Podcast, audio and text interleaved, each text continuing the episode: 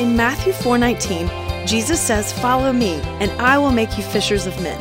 Join us in this conversation as we discuss following Jesus, leadership, and doing life with others. Welcome to the 419 Disciple Makers podcast. Hello, and welcome to the 419 Disciple Makers podcast.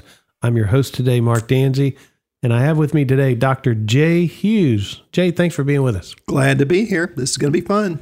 It sure is. And you just returned. Uh, you're in a, a, cool tie and a suit. I've never seen you in a suit and tie, but you just returned from the governor's breakfast. The governor yeah. of the state of Georgia had a prayer breakfast, and you were invited and were yes, there. One of the prayers. So you're all prayed up, and we're yes, grateful. I got to, uh, you know, cast my wares in front of other prayers from different denominations. I think I was the um, token mainline denomination guy. Okay. All right. so, well, you're prayed up. We're prayed up. And today uh, we're excited about uh, what he's going to share with us um, because I think some of these things are going to be helpful to you as you live out God's call of making disciples of Jesus.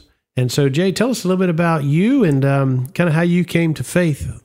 Well, I uh, had a couple of good things happen to me early on. You know, both my parents were very active in the church. Uh, my dad was a Baptist, my mom was a Methodist, and we were ha- living in Macon at the time, where is my dad is from. So we were going to a Baptist church then, and uh, we were attending worship during the summertime. The Ingleside Baptist Church had their evening worship. Remember those uh, at night outside, and so I remember sitting in the in the congregation. We were in chairs. I was about nine years old, and I remember looking up through the trees at the stars, hmm. and uh, I felt this yearning, this pulling, this tugging, and uh, I just had no idea what it was. I, I really didn't. And mm. so I talked to my mom about it later, and she said, You need to accept Jesus, which, you know, I think if I'd have said that my foot hurts, she'd have gone, You need to accept Jesus. and so, in very traditional uh, Baptist style, I walked the aisle about three weeks later and got baptized at that point. Mm. And so I, I share that story because I spent the next maybe 15, 20 years trying to decide if it was real. You know, I was nine years old. I knew more about what it meant to be a Christian at 12 and at 15 and at 18 and at 22 than I did at, at nine. And so mm-hmm. I would go back to it and say, well, did it really start there? And uh, came to the understanding that, yes, it did start there. and uh, yes, I, I was expected to grow, to get better, to know more, to understand it more fully, and to and to look about at the experience that uh, uh, from a mature perspective that there was a, I responded in the manner in which I understood to respond as a nine year old. I mean, sure. I was still believing in Santa Claus at the time. So, yeah. you know, it was like, Jesus, sure, Santa Claus is even better yeah. kind of a thing. And so, um, but uh, I, it, the lifetime that follows uh, didn't devalue that moment when mm. I hmm. accepted Christ. And uh, mainly what I keep going back to with that was it was definitely not something I manufactured within myself. Mm-hmm. It wasn't a a feeling that I because yeah, you didn't even really understand the feeling exactly, and I think that makes it seem more real, or it is makes it more real in my perceiving of it. In that I didn't know I had, I know I had to do something, mm-hmm. I just didn't know what. And uh, fortunately, I had you know a, a, mom who was a very spiritual person, hmm. and was able to interpret that for me and interpret it in that way. I mean, mm-hmm. you know, well, she could have been. Thank some, goodness she didn't just farm you out to the church and say, "Oh, oh you know, you need go to go to, talk to the preacher or right. anything like that." She yes. knew she knew how to share, share, this whole faith journey with you. Yeah, she was. Um, mom was a very active, you know, church person and growing up herself, but also a very active teacher uh, mm. as a young person and as a young mother and all that. So, you know, she had a high level of spiritual, which really was uh, very characteristic of our lives that we were uh, we were not your typical church going people. when we were in Germany, you know, my dad was in the army, so we, we were stationed in Germany in my high school years. Uh, it was not unusual to have mom get called out of the house to deal with demon possession issues. Wow! Among the the military families, and uh, you know, I never really got involved in that. I kind of watched it happen, mm-hmm. and you know, she would be involved in going over to somebody's house and uh, and talking with a teenager or talking with a young adult or something along those lines, uh, where they would do uh, exorcisms. Wow! And so that that kind of put a different tint on spiritual experiences that I had early on. And so, you know, mom was the real thing, still is the real thing, Yeah. but you know, she's still alive. She's 84. Oh. and uh, legacy. yeah, and so So when did you know from you accepted Christ uh, that God really had a plan for you and a purpose for your life? When did you recognize that? well, I got uh, I received the call into the ministry in between my freshman and uh, sophomore year in college. So I I knew what was what was inspected of me at that point, and This was more than you just had a rough weekend, right? right. I mean, no, I actually had a vision, Oh, and you know, it's and which is kind of interesting. Is you, uh, I was sort of raised right in many ways, uh, and that came after that because it during that summer. Uh, had a vision and it was and the way I explained to people was like a carpet unrolling and there would be scenes that would pop up of me doing things and all these scenes were me preaching and so not only did I see it as a call in the ministry but I saw it as a call into the pastoral ministry as well and and so that I'm still doing that today yeah. uh,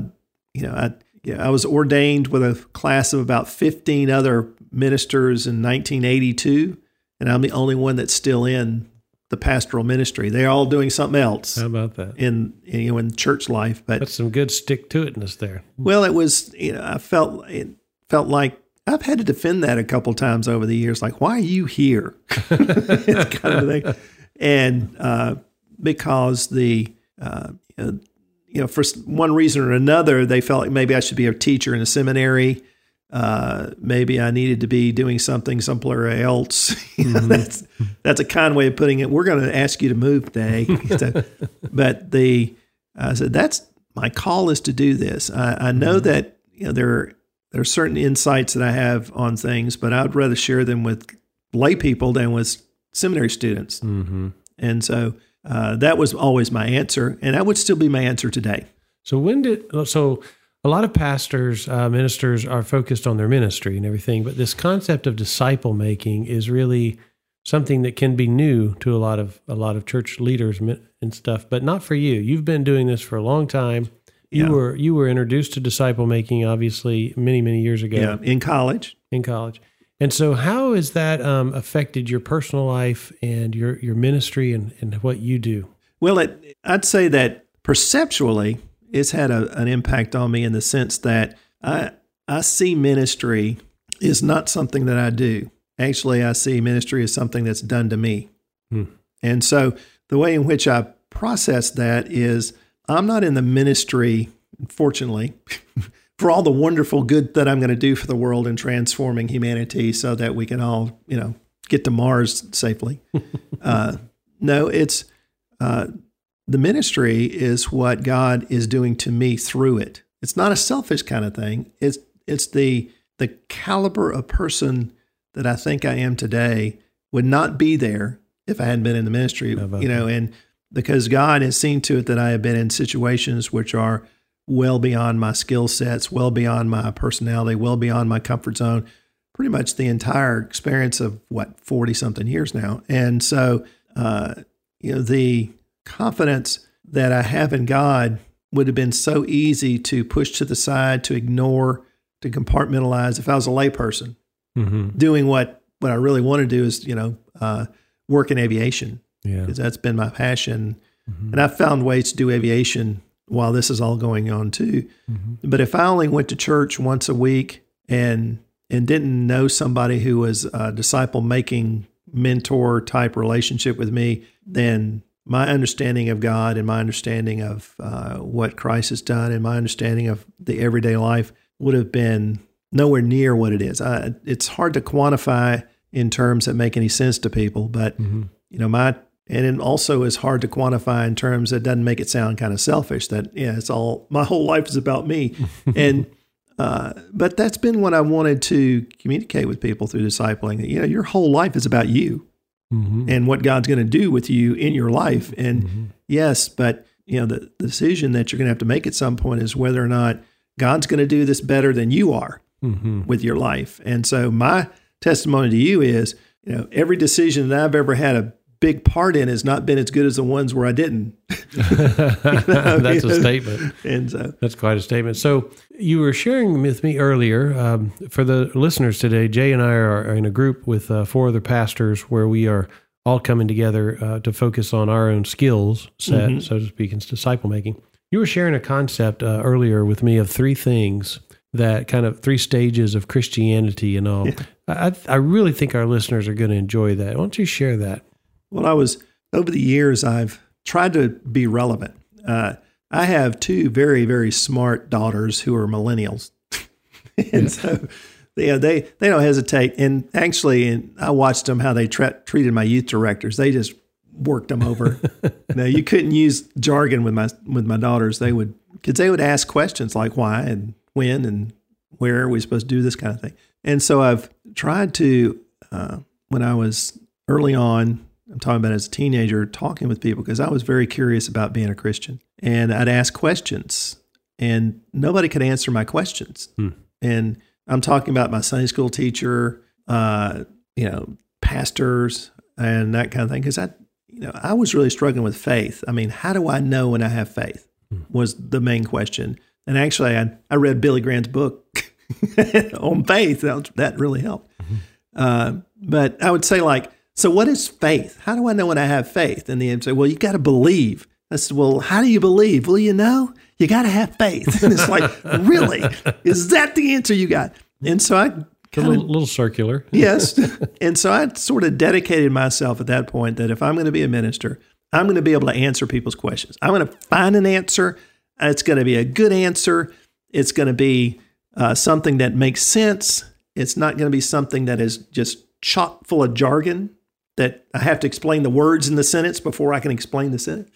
And so, uh, in part of my reflection, I, uh, in particularly working in disciple groups and, and watching men and women work through their spiritual growth experiences, I kind of saw some things repeating. And this is what uh, I came up with: is that there are three phases to living the Christian life, and uh, the first one is uh, what's it going to give me? What can I get out of it? Hmm What's in it for me? And that is that you're a Christian because of the benefits, hmm the blessings, the promises. Comes with a nice package. Yeah, and you know people have needs, and uh, and they know that, and so what draws them to being a Christian person are the needs and the promise of having those needs met in some fashion. And the prayer of God, if you'll do this, I'll follow you. Or, Uh, oh, definitely. Oh, yeah. yeah, it's all about what am I going to get out of Yeah, this? it's just like you know, some people um, they'll become a Christian person because it's the last chance they have to get the answer to their question, or they they have the last chance to get their need met. And so, uh, Jesus did a lot of talking about those kinds of things, though. I mean, he talked about blessings, he talked about mansions, he talked about families, he talked about gifts and fellowship. I mean, he really Peace. yeah, peace and protection and uh, all the things that in, in Jesus' day would have been premium stuff, you know, with Yeah. the Roman Empire there. And so, you know, that's the first phase. And after a while, I said, well, there's a crisis that occurs somewhere in that process. It's different for different people. But the crisis is uh, you get to the point of realizing that Jesus died on the cross for you. Because when my daughter Amanda wanted to become a Christian, uh, you know, I said, uh, "Well, Amanda, you know that our basic understanding is that Jesus died on the cross for our our sins and your sins. What does that mean? Why did Jesus die for you, Amanda?" And Amanda said, "Because I'm basically a good person. I'm good. I mean, you know, she was like 11 years old. I'm a good person. Of course, Jesus would die for me." And I would had to tell her, "You're not ready." Mm-hmm. And you know, that's so people, But that's an answer I hear even 30 year olds and 40 year olds giving us yeah, the question of if you get to the gate and and whoever meets you there, St. Peter or whoever says, Why should I let you into heaven? What would your response be? And in your response is your theology. yeah, And if the if the response is I've never killed anybody, right. I'm or never- basically a good person, Yeah, never cheated on my tax returns, that kind of thing. Yeah, wrong, wrong. yeah that's that's gonna say that's where the trap door comes in. Whether you're 11 or 50, I've heard it. that's right. Yeah. And so so anyway, uh, at some point the reality of the crucifixion of Jesus makes it. inside. And that creates a crisis because then uh, you realize I can't do this just for what I'm going to get out of it. There's other obligations at work here. And, uh, you know, that's so they move to the next phase, and that is to overdo it. And that is, what can I do for it? Mhm. And so the the idea is that I'm going to now work hard. I'm going to be actively involved in the church. I'm actually even going to go to evening worship service to show Mm. how committed I am. And you know, if mission trips and yeah, oh and- yeah, and, and two hours of devotional time and Yeah. that sort of thing. So it's you know, it's Paul on the road to Damascus. Mm-hmm. Essentially, Paul was that guy who says, if there are people out there that are you know teaching and preaching against uh, Christians, well, I'm going to go kill them. Mhm. You know, I'm to whatever. I'm going to double it. Yeah. You know, and so that was the the person that was on the Damascus road when he met Jesus was that phase two person. Well, as a pastor, I love phase two people because they're the ones that are going to work wherever you say. I mean, they're going to do lay leadership work. They're going to work on the council. They're going to work in the community. They're going to work in the church. They're going to give more money than everybody else. They're going to. I mean, it's like yeah. I They'll, mean, I, they'll say yes to any request. Exactly, because you know they're they're trying not just to earn their way Hmm. through all this, but they're trying to be the best. They're trying. They see it as also as a competition, right. and so you know the what can I do for it? And It being the church, Christianity. yes, Okay. yes, and so uh, they also enter into a crisis after a while. Now the uh, the problem that we face in the church with that is that these people are the ones that are by their very lifestyle are promoting the concept that what it means to be a Christian is to be good. hmm And people outside the church see that and they say, well, I can be good without the church. So it's, you know, tough to Mhm. witness to them. Or I've seen that person that says they're good, but I saw Yeah. them at the ball field or whatever. Yeah. Yeah. Or on the golf course. hmm Yeah. Or bowling alley. that's, that's good. Now you're meddling. I know, but that's just, So the phase one, let me make sure I'm tracking with you on that. Phase one is that it's you- we get into Christianity about what is this? How's this going to help me, Yeah. bless me?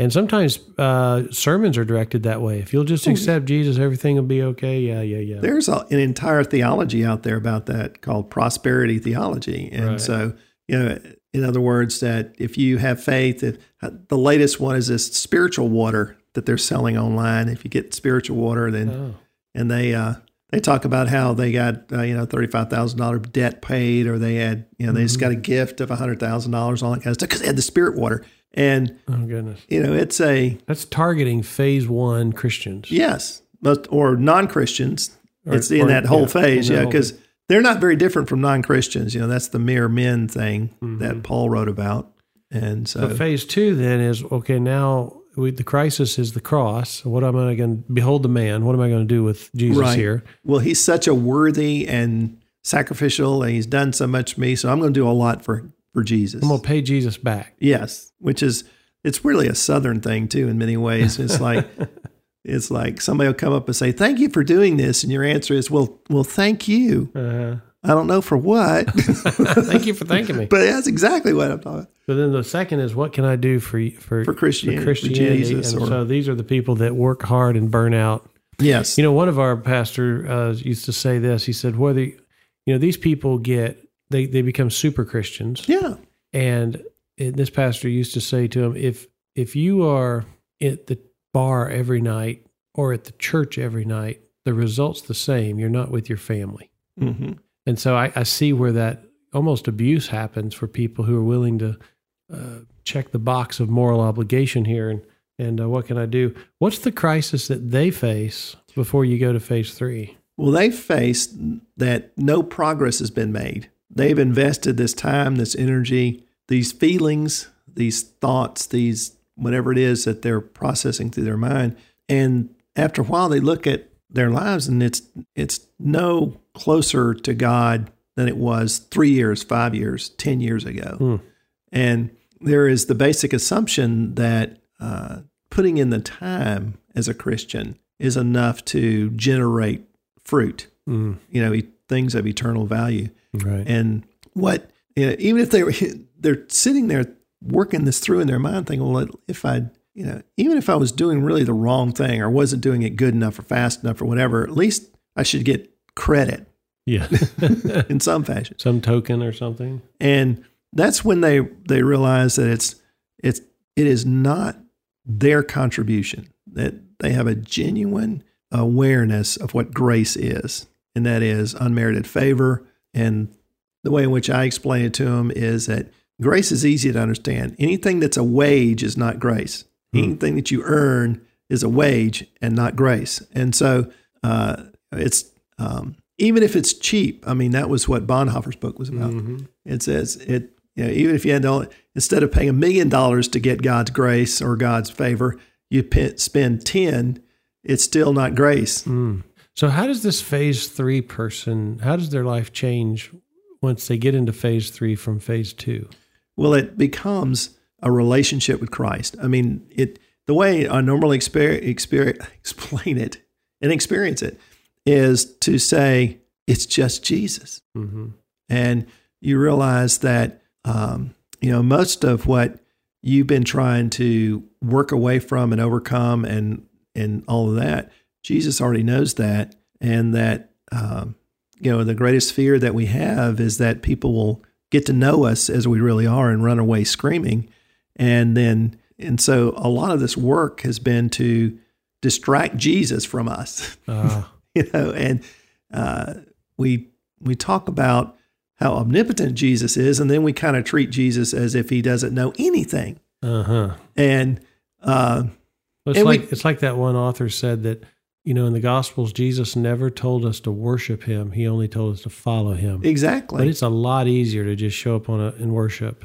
Yes, but also truly follow. It's one of the you know I, I try to uh, keep my pet peeves to myself because I, it's just like people always miss it. But one of the pet peeves I have is that uh, a person, what they consider themselves doing is praying and they're informing God about things. Mm-hmm. It's like, you know, you know, God, we've had a bad year. Really? it's like, hey, can't you just picture Jesus going, wait a minute, everybody stop. Yeah.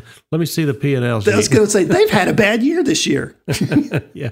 It's like Peter. Why don't you tell me? Uh, yeah. I mean, I've been in my desk every single day. You walk through my office and you never told me they had a bad year. What's up with that? And so you know, it's uh, you know, you know, you know the uh, it's just one of those things where who are you talking to? Yeah. And so when you get to this point where you are, um, you know, in a fellowship in a in a connection, in a, I always kind of picture it as it's you and Jesus, and the whole world's a mountain. And sometimes it's cold on the mountain, sometimes it's windy and uncomfortable.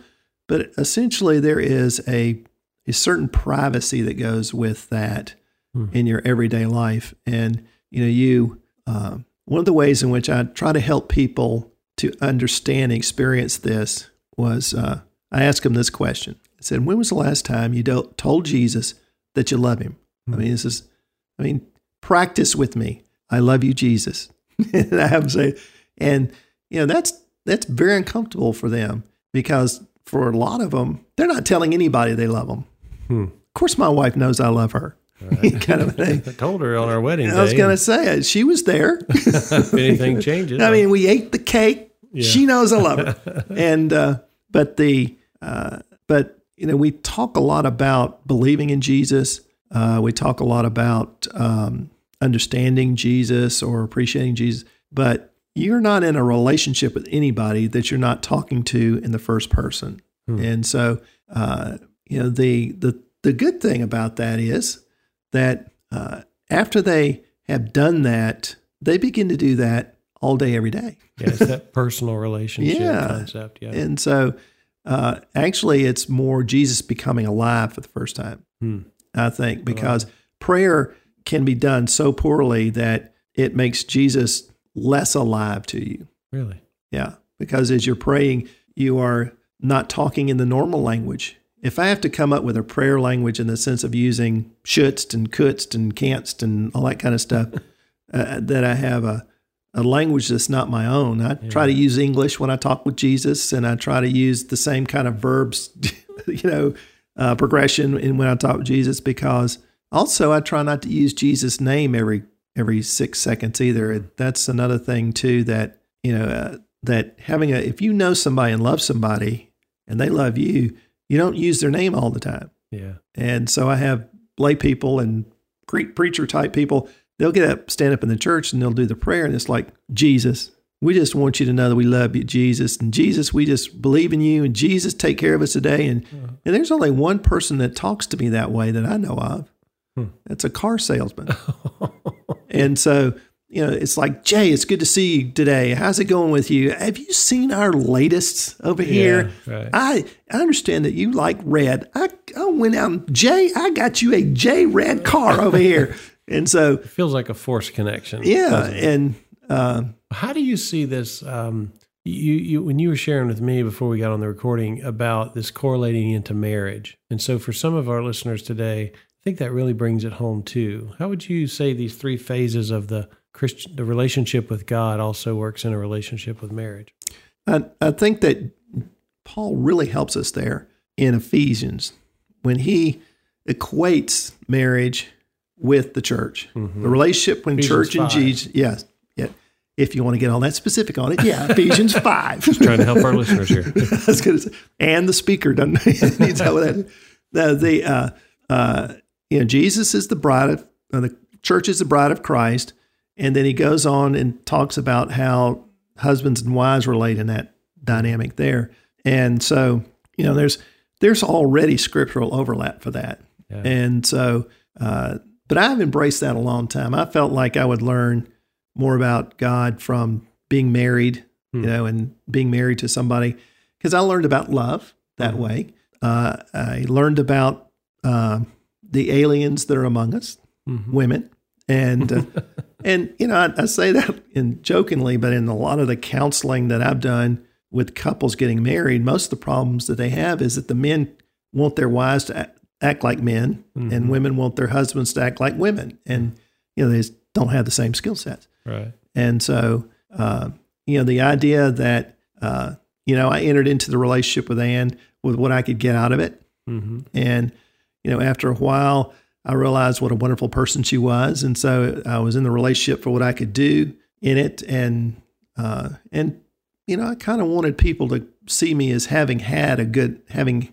a good marriage, and mm-hmm. A, you know see me as a good husband. I want this the the reason that you work so hard is not so much for the way you really are, it's how you want other people to see you. Right. And so you're serving Christ in that fashion, and just so that you can get other people's approval. So, and then um, uh, after a while, you realize that it's just about Ann. That's it. And and so just love for your wife. Yeah, and uh, it creates uh, almost something that's unique. I, um, uh, you know, the Ephesians things. I'd like to share with you sometime about it. That Ephesians because it uh, one of the things that if, that it does so well is it talks about how love actually works in a marriage, but also there is a goal for marriage and um, you know, the the basic idea is that if you are married for X number of years, that's a good marriage. And you know, my grandparents celebrated their 70th wedding anniversary a few years before they died, and you know that.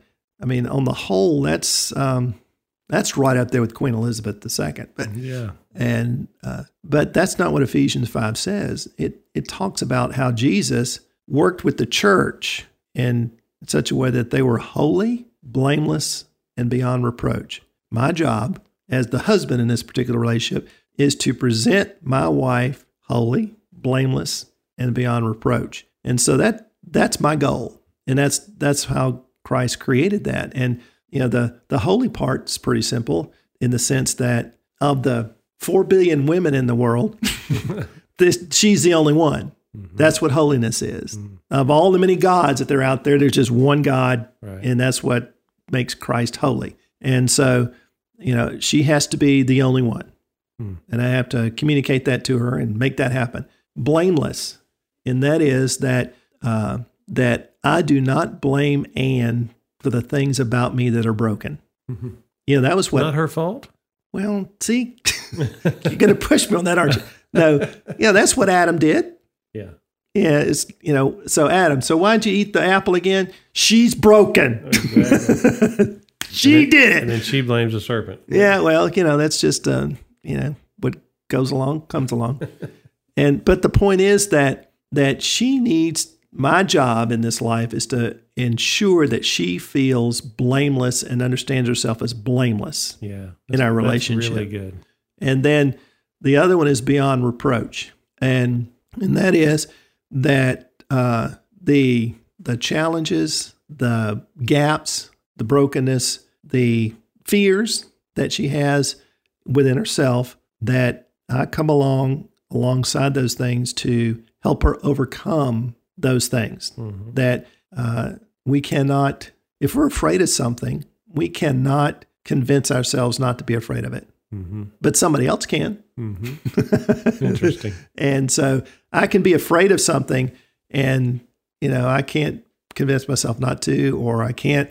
Uh, there are things I can't do myself, and that's between Christ and the church. That's the important thing. Mm-hmm. You know, we can't save ourselves. We can't grow in the Spirit. We can't develop the fruit of the Spirit without the Spirit. Right. And so the the work that is done to us is not done by us; it's done to us. And the same is true in all relationships.